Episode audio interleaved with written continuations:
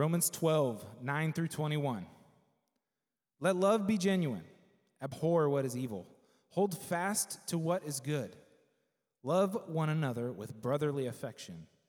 Outdo one another in showing honor. Do not be slothful in zeal, be fervent in spirit. Serve the Lord. Rejoice in hope. Be patient in tribulation. Be constant in prayer. Contribute to the needs of the saints and seek to show hospitality. Bless those who persecute you. Bless and do not curse them. Rejoice with those who rejoice. Weep with those who weep. Live in harmony with one another. Do not be haughty, but associate with the lowly. Never be wise in your own sight. Repay no one evil for evil, but give thought to do what is honorable in the sight of all. If possible, so far as it depends on you, live peaceably with all. Beloved, never avenge yourselves, but leave it to the wrath of God. For it is written, Vengeance is mine, I will repay, says the Lord. To the contrary, if your enemy is hungry, feed him. If he is thirsty, give him something to drink, for by so doing you will heap burning coals on his head. Do not be overcome by evil, but overcome evil with good. See,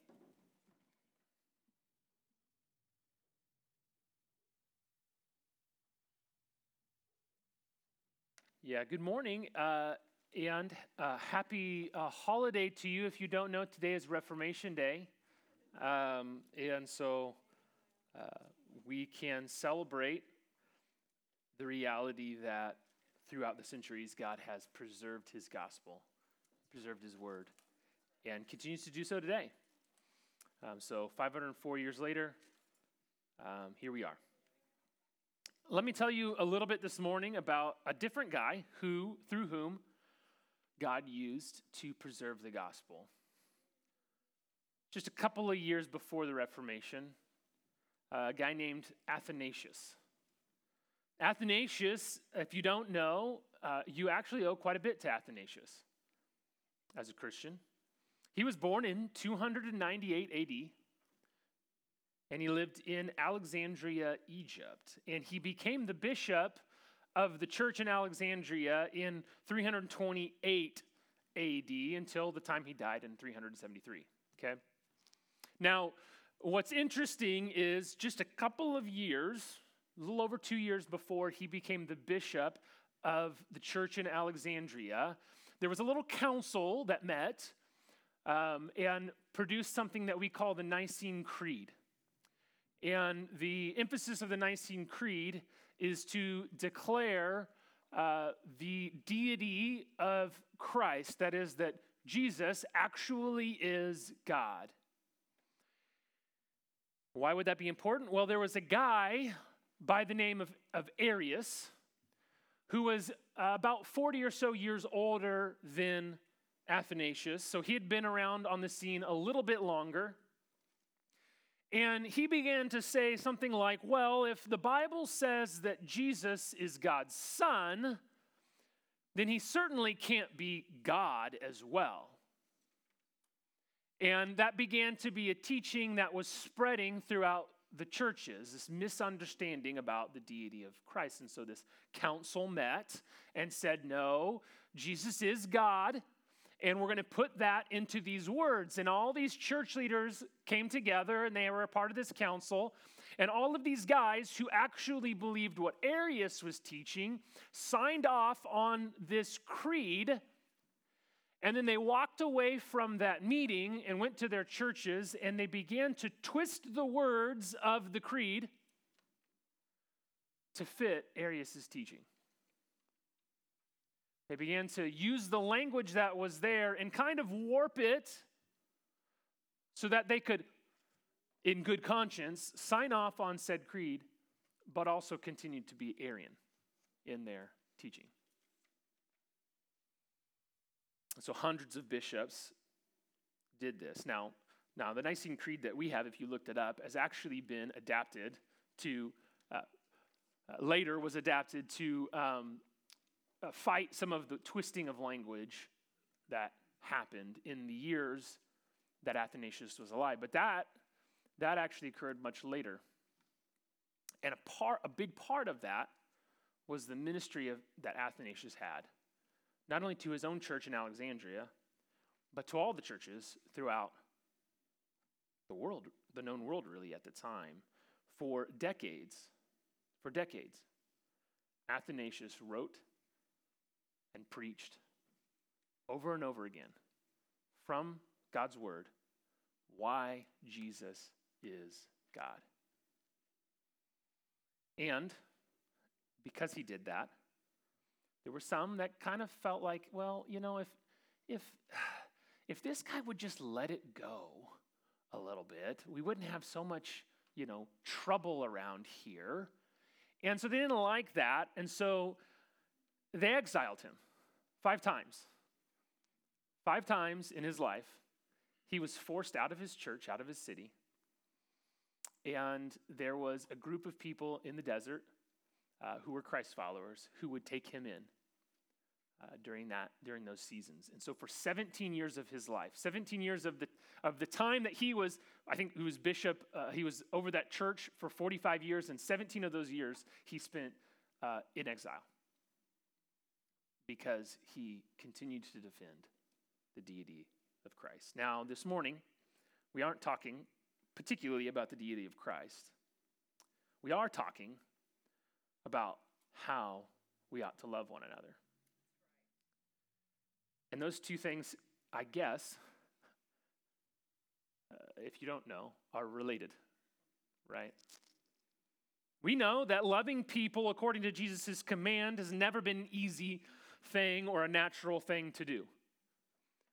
Uh, even for saved sinners like us, right? It is difficult sometimes to love other people. But it is also becomes increasingly difficult if our understanding of love is not defined as Christ would define love. It becomes incredibly difficult to love others as Christ commanded us to love others when we begin to, when we begin to define love by something other than the Bible that Jesus believed was true, other than the actual words of Christ. So we can't take this for granted. As, our, as the talk about love in our culture increases in some ways, the depth of its understanding at least biblically, right, which we would say is rightly, it shallows. And we're left with this sort of shell that looks good on the outside. It looks good if you look at it from a distance, as long as you don't press it too much. Because when you begin to press the world's definition of love too much, it crumbles. And yet, in Christ and in the gospel, friends, we actually have a kind of love that while is, it is hard and difficult sometimes to live out, it is solid through and through. So, if Athanasius hadn't done the work of defining Christ's deity correctly, people would have missed out on understanding the fullness of God's love for them, right? Because the reality that Jesus is God and would do what he did increases our understanding. It increases the depth. It increases the reality of God's love for us. And so we owe that in part to Athanasius, the ways that God used him in his time. And likewise, if we don't rightly define love today, then we'll miss out. And if we don't rightly live out love today, we will miss out. And so this morning, I want to answer the question what is genuine love? What is genuine love?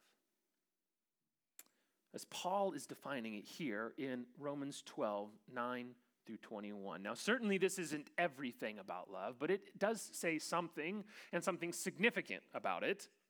And then I want to look at how a Christian is to apply genuine love, particularly to two groups of people genuine love towards other believers and genuine love towards non believers.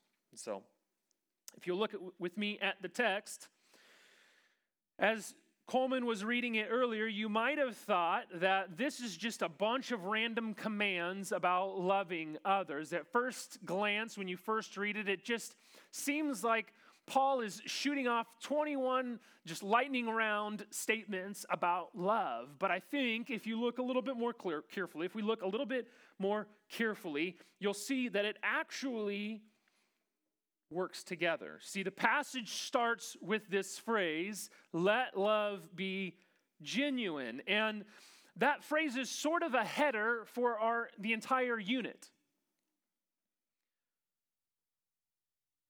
The overall theme of what's happening in 12 9 through 21 is what does it look like to genuinely love?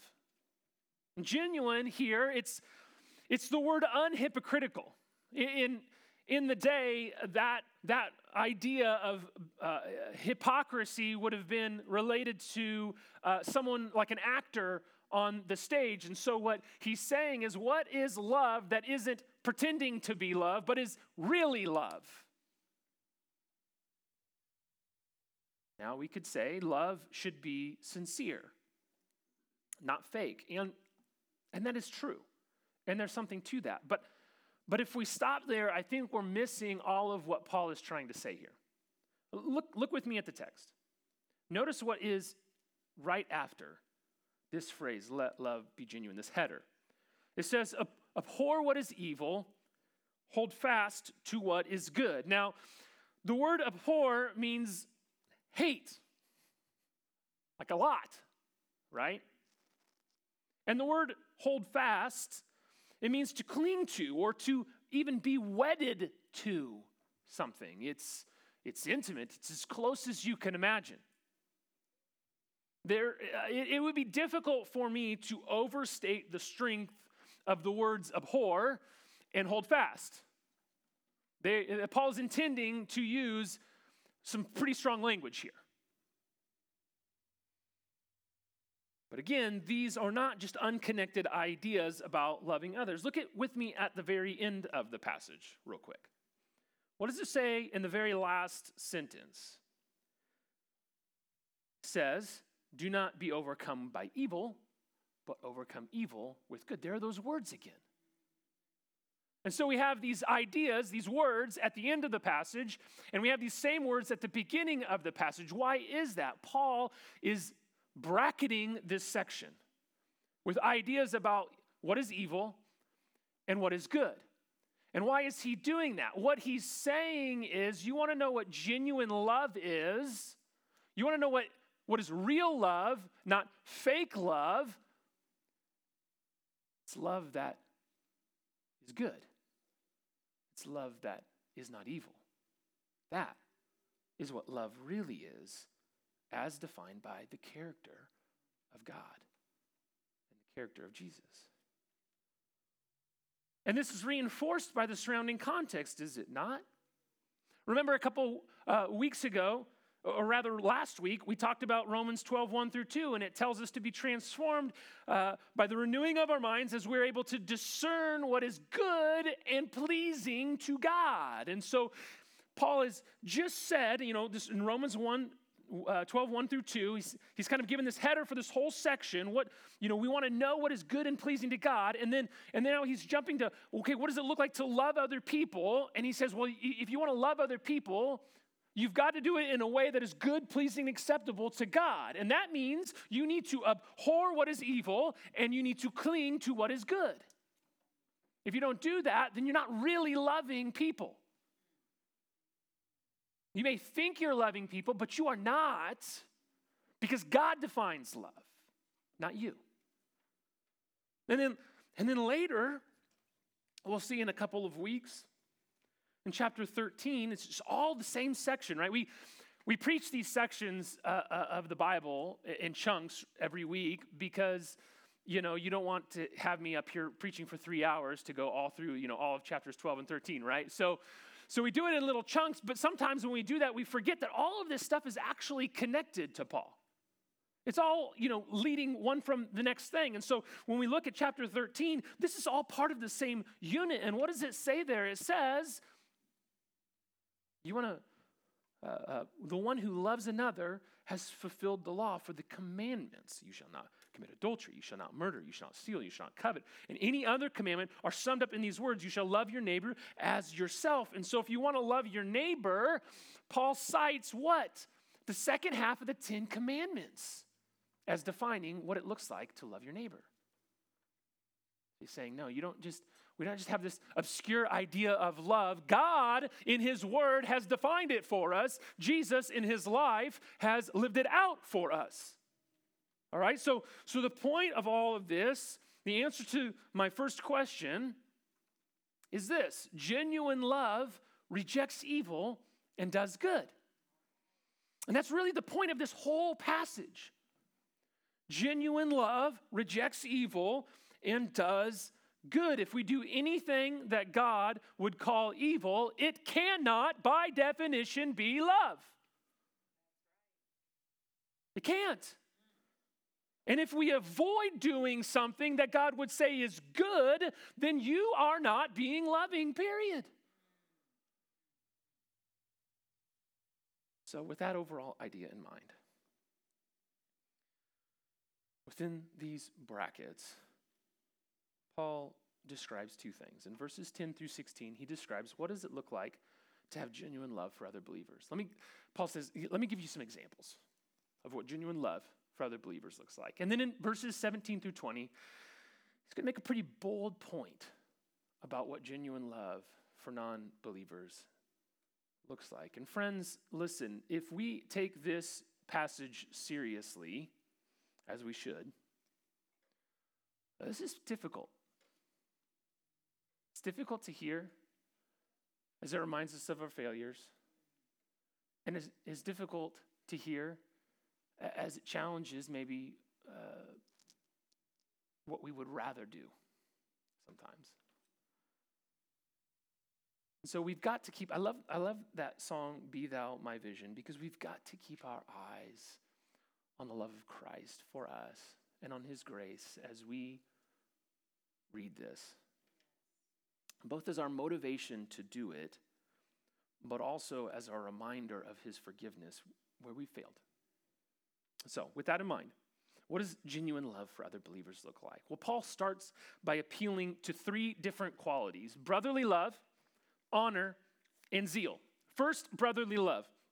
He says, Love one another with brotherly affection. Essentially, when it comes to brotherly love, have a familial devotion to one another. Do you realize the Bible describes the relationships of believers to one another as brothers and sisters in Christ? We, as fellow Christians, one with another, are an extended family. And that's kind of, I don't know, weird sometimes, I think, in our world today to think of it that way. But it is absolutely critical to genuine love between believers as God defines it, right? Because in our world, relationships are so uh, kind of come and go, right? But, but God is saying here, Paul is writing in, in, in, to the Romans and saying, no, there's something stronger that binds us together, stronger even than blood. And you know, with your family, you have family members that sometimes are difficult to love, right? I, I know we all do. If you don't have a family member who's difficult to love, you are probably that family member, right? I hate to break it to you. There you go. We have family members who frustrate us. And friends, uh, there are going to be times when there are believers and those just in this church, right, in this room, who you disagree with, who frustrate you, who take you off at some point, and yet we're called to be devoted to one another as family. Second, honor. With regard to showing honor, we are to surpass one another. Paul here isn't so concerned about giving each other big heads, right? He's not, he's not saying, like, oh, watch out, you might make each other prideful. I mean, he addresses pride in other places in this passage, sure enough. But in regards to the way that we are acting towards one another, he's not concerned about me giving you so much honor that you get a big head about yourself. No, what he's concerned about is are you actually trying to surpass one another in giving one another honor? Are you trying to outdo one another? We live, friends, in what I'd call a vulture, vulture culture, right? We circle over one another's heads, anticipating each other's failures in order that we can kind of be first to the scene with our hot take on the situation. That's kind of the world we live in, and that's how the world we live in operates. And there's, listen, there's a place for honest evaluation, there's a place for correction, but the competition within the church isn't who can outdo the other in giving criticism where criticism is due. The competition is how to surpass others in giving credit where credit is due in the recognition of the good that's happening in and through other believers. That's where we are in competition, if I can use that term, with one another.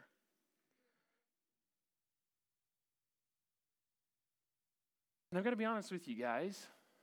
As I think about this passage and as I prepared for this message, I am convicted because oftentimes uh, I'm very bad at this.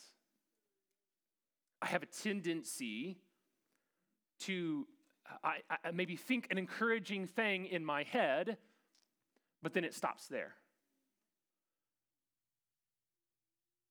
And I don't seek not only to honor someone with my mind or my heart, but seek to surpass other people in giving honor, in actually giving that honor. Right? No one, no one wants to be in a community filled with fake compliments. It kind of renders any real encouragement meaningless, right? I mean, we know that. And yet, if we are constantly dwelling on what is negative, if we're constantly talking only about the things that are negative and rarely celebrating the positive, it squishes the life out of you, right? It's like you can't even breathe. So are we surpassing one another in giving honor? The third thing he talks about is zeal. Now, now even though this phrase is in verse 11, I, I want you to know that the, the verse structure, that's not canonical, right? Like that was added later, okay? So, uh, uh, uh, you know, don't go, oh, well, it's in verse 11, so it doesn't really belong in verse. No, no. I think because of the way that this is structured is actually similar to the two phrases in verse 10. It belongs with that group. It's the third in the series, and he, says, with regard to zeal or, or with regard to your diligence, with, with regard to your eagerness, don't be lazy.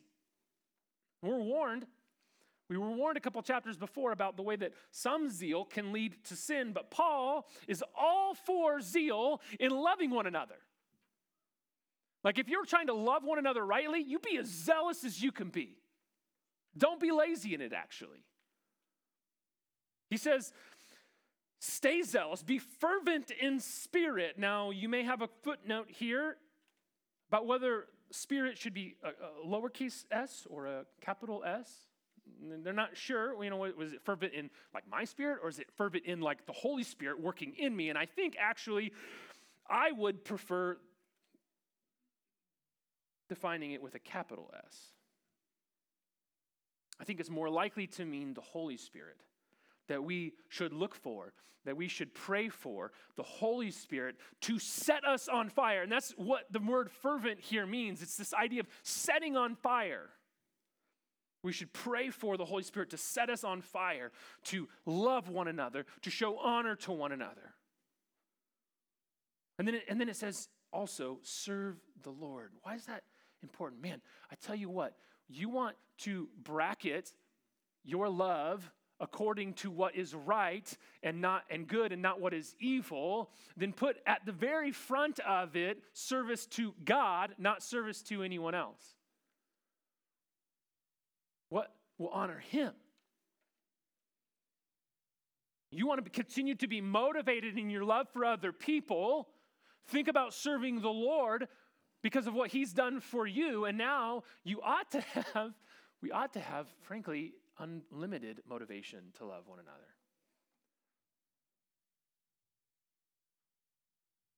We make the mistake, I think, sometimes of, of putting our love on cruise control, right?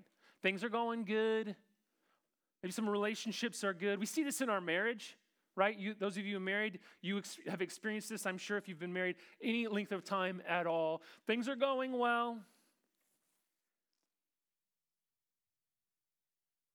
So we kind of put it on cruise control, but, but past history doesn't promise future results, right? And so it's like a campfire. You, you, have made a campfire and you, you build the fire and you get it going and you sit back and you're enjoying the fire. And then what happens? After a little bit, the fire ain't so fiery anymore. Like, man, that, that fire looked good five minutes ago. Now it's like barely burning. You know, why? Because when you have a campfire, you have to constantly tend that fire. You have to stoke that fire. You have to make sure that fire has oxygen. You have to continue to put wood on the fire, or else the fire will die out. Be zealous in your love for one another. Continue to fan the fire of your love for other believers into flame. That's critical because, guys, not everything in life goes well, does it? Can I get an amen on that? Like, not everything in life goes well? yeah. Yeah, sometimes things don't go so good. And Paul, he's going to demonstrate, I think, in these next few verses, how we love one another in times of need, in times of material need, in times of relational need. But he's going to start first by showing us the basis for our loving other believers in need. And that basis is understanding our own need for God. Right? Look, look what he says. He says to rejoice in hope. He says to be patient in tribulation. He says to be constant in prayer. Recognizing our hope, that our hope resides in the reality of what Christ has done for us and what that guarantees for us, despite today's troubles, is absolutely essential for loving one another. Being patient in tribulation, right? Uh, be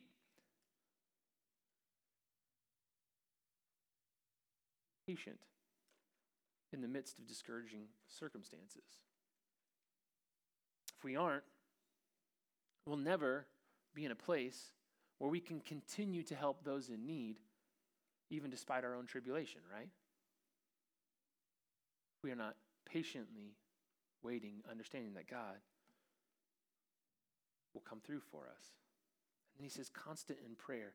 Do you, do you know? Do you know the only kind of person who's constant in prayer? A person who understands their constant need for God, right? And so we have a constant need for God. And because of that constant need for God, Paul intends to encourage us to meet one another's needs when other believers have them. Because you are in need all the time. See, you will always struggle to love when you are not seeing God's love for you. And you will especially struggle to love needy people when you don't see the fact that you are needy. So, from this, Paul begins to tell us how we need to uh, love one another, and meet the needs of one another in our material needs. He says, contribute to, to needs. The phrase here literally means to fellowship with the needs of the saints. Not to fellowship with the saints, to fellowship with the needs of the saints. That you actually are close enough that you know you are right there with the people in your life, the people in your church, the people in your gospel community. You know their needs. You're right there with them in it. And then it says to show hospitality, right? Hospitality the word, it, it, literally means love of stranger. Practically speaking, in the first century, they didn't have hotels and Airbnbs, right? And so, as the Christian is traveling along and he comes to a town, he needs somewhere to stay. And Paul's like, hey, if that person's a Christian, you bring them into your home, you feed them dinner, you give them a place to sleep, and then you send them on their way. That's hospitality. Because we need one another in that way. Repeated throughout the New Testament is that command. That no, to, to put it kind of in a practical way, no Christian should spend the night out in the cold as long as there are other Christians.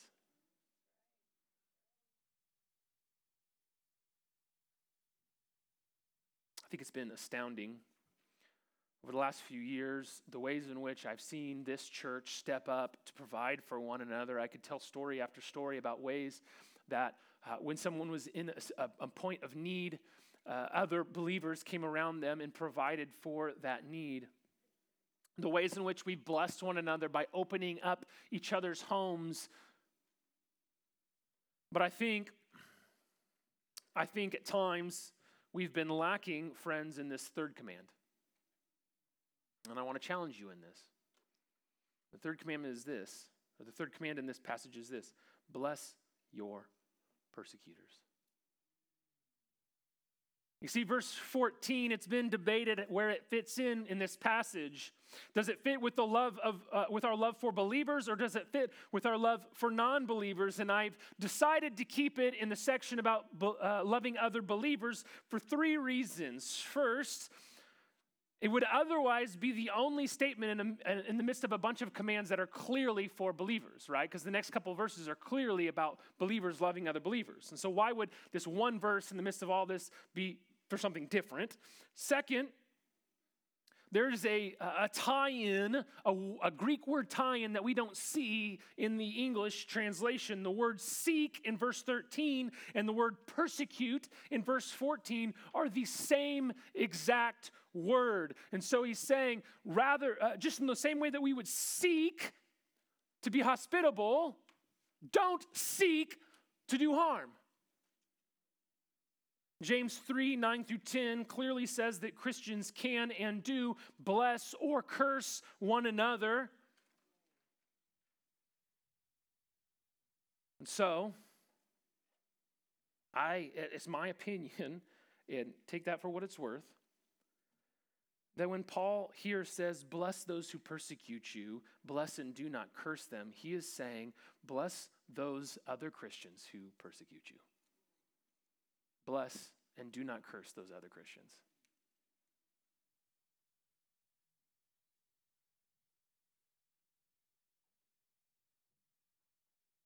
You can envision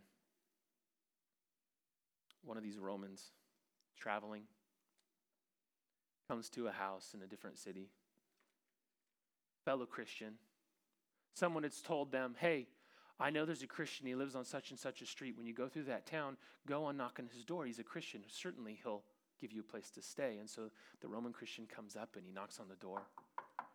Yes, uh, yeah, so and so told me to come here. That you're, you're a believer. I'm a believer. C- c- you know, I need a place to sleep tonight. Guy opens the door, right? Sorry, uh, I just can't be bothered today. You know? Got too much going on tonight. Not enough bread to go around. You have to find somewhere else. Sorry about your luck. I'll pray for you. A little bit later, that, that guy comes. He's traveling through Rome, knocks on a door. Hey, I heard there's a Christian that lives here. Door opens the guy he wasn't hospi- hospitable to. What's that Christian to do? Wait, last month I came and knocked on your door and you wouldn't give me a bite to eat or a place to sleep. And now you come knocking on my door, expecting me to give you a place to sleep, expecting me to give you my food, my kids' food, so that you can eat. Are you serious? Paul says, Yes. Yes, I am serious. Yes, you do. That's exactly what you do. Bless. Bless. Now I'm going to I'm going to step into it now. We've seen on a broad scale the way Christians have treated one another in their different views of things like masks and vaccines over the last year or so. And I know that there is concern and very legitimate concern, particularly about vaccine mandates and about the potential for some of you of losing your jobs because you haven't been vaccinated.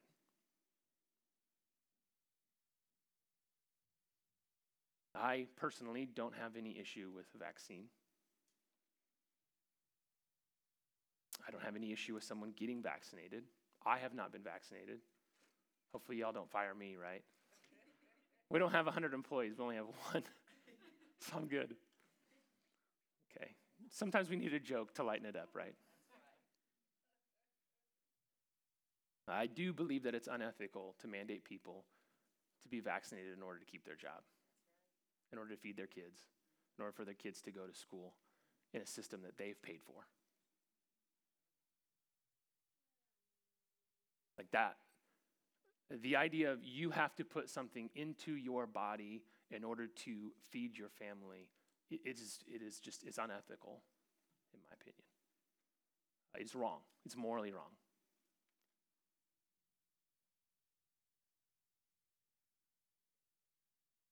But, friends, this is an opportunity for us as a church to meet needs, to be hospitable, and to bless our persecutors especially other Christians. And some of you need to consider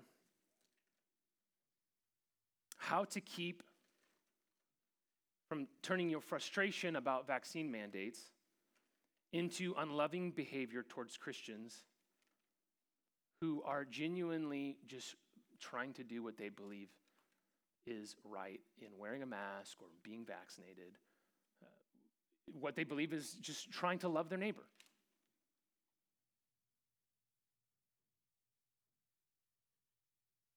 And there are some of you who can't understand why someone hasn't been vaccinated. And you're going to have a temptation to go, well, well, if they lose their job, don't come ask me for help. That's your fault. You should have just gotten vaccinated.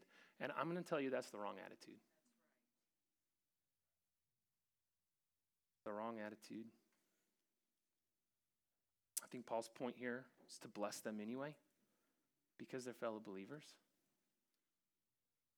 And uh, so if I've stepped on everyone's toes a little bit, then great. That's, I've done what I intended to do there. Paul tells us also that we need each other to meet the relational needs that we have, and that that's part of loving one another. He says this in a couple of ways. He says first that the first part of it is rejoicing and weeping.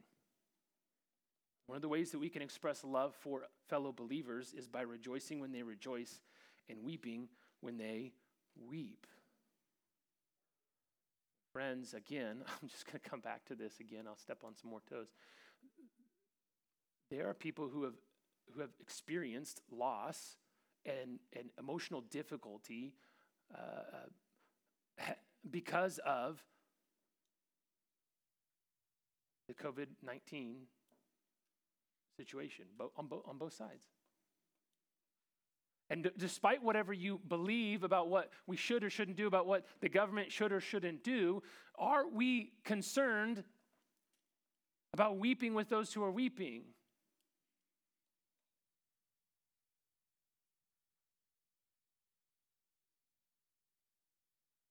When something tragic happens, do we seek to understand and support those people? And when something joyful happens, do we celebrate with them?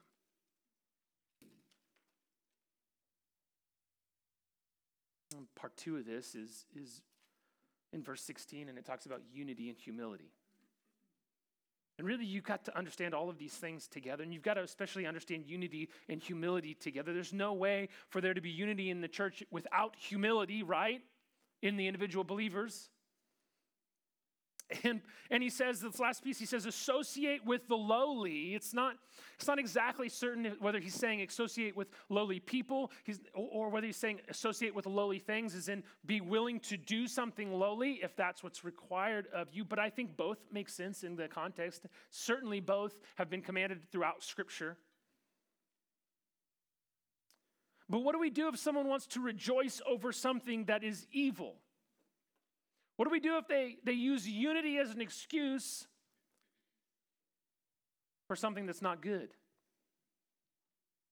This has got to be framed by this idea of abhorring what's evil and clinging to what's good, right? That's Paul's, a major part of Paul's point here. If a Christian is weeping because of something God would call good, if they're mourning over something that God would call good, or rejoicing over something God would call evil, then correction is needed. Weeping and rejoicing must be framed by Scripture. We, we can be humble and still say, that's good and that's evil. That's a lost, lost art to remain humble and say, friends, no, that is good and that is evil, and this is what God's word says about that. And to do so with humility, not thinking too highly of ourselves, as the word says. Paul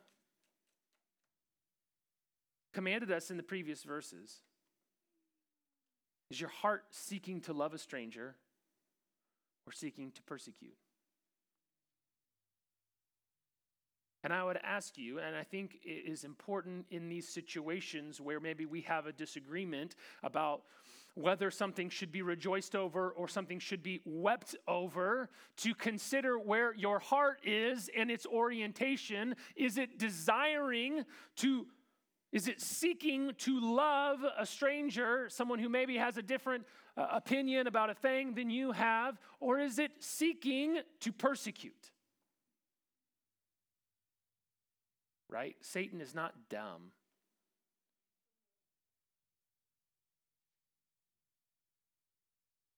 He deceives people into celebrating what's evil. And he deceives them into accusing Christians of hating our neighbor. And part of what he, I, I believe, is doing is this sort of reverse psychology on us that, that gets us to downgrade our command to love people who may not be like us. He wants us to ignore that the punch of the Good Samaritan, the parable of the Good Samaritan, was that he was a Samaritan and not a Jew. The overall sense of what Paul is saying here is that we ought to want to love our fellow Christian. So, what about those who do not believe in Jesus? What is genuine love for the non believer? The assumption here, friends, is that if we're abhorring evil and we're clinging to what is good, non believers at some point will not like us. Because Paul's been clear in Romans that people who do not know God love evil things. Paul has, does something interesting with the structure here.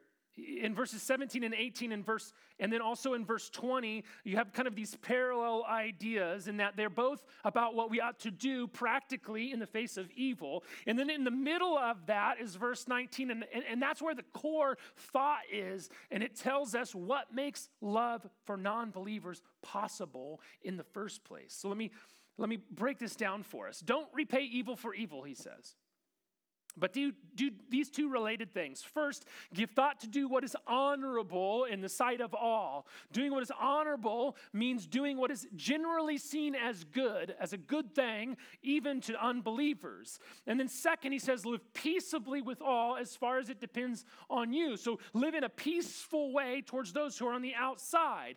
But these commands are with a qualification, right? It's, it doesn't merely command us to appease the sentiments of the world around around us. It says to give thought to it. It doesn't say to live at peace no matter the cost. It says, but as far as it depends on you, live in this way.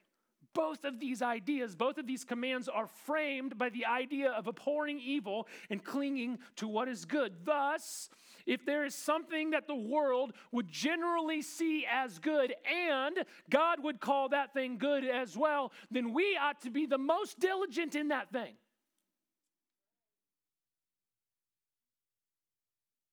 Where you can find common ground, find it. Don't be conflictual just to stir it up, but seek to live at peace if you can do so without compromising what God says is right and wrong. Seek to live at peace in whatever place you can, in whatever area you can, without compromising what God says is right and wrong. And here's where this becomes hard. We are sometimes led to believe that with people, particularly who oppose us on certain issues, that if we agree with, if we agree with them in any part or in any way, that we're like giving ground to them. That even thinking, even considering what we could agree with them on is already the wrong mindset. And yet, that's exactly what Paul tells us to do here. He tells us to give thought to it.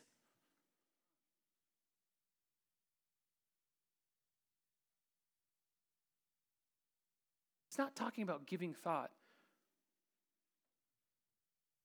to, how, to, to what might be honorable both to us and to, non, to, to another believer. He's talking about what, giving thought to what might be honorable to an unbelieving world that would also be, be also would be something we would consider good as Christians. And why can we do this? Why can we not repay evil? Because God promises to repay it. We know his character, represented in his wrath, guarantees it. And we trust in God's ultimate justice that we don't have to seek justice for ourselves, which rarely turns out to be just, right? Nor do we need to despair in our hearts Eh, that, at the thought that, that someone may not ever be brought to justice because God has his means in this world and the next to do that. And we can trust in it.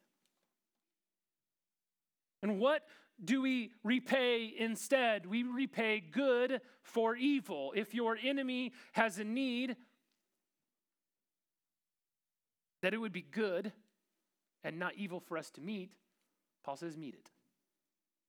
Meet that need. Let us be as bold and risky in our love towards our enemies as we are bold and risky in our declaration of the truth. And what's the result? You will heap burning coals on his head. What does that mean? This, this section, it's, it's, it's a quote from Proverbs 25.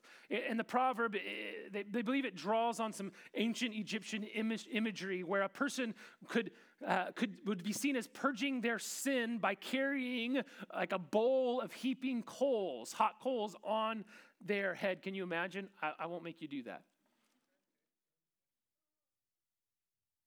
And so there's two ways of thinking about this idea of burning coals on the head. Either it affects shame and repentance in the opponent, right? Oh, wow, I, I did evil towards you and you did good towards me. That really makes me feel really bad about the evil I did towards you. And in that way, it brings heat on them as they realize the error of their ways. Or it furthers their condemnation, right?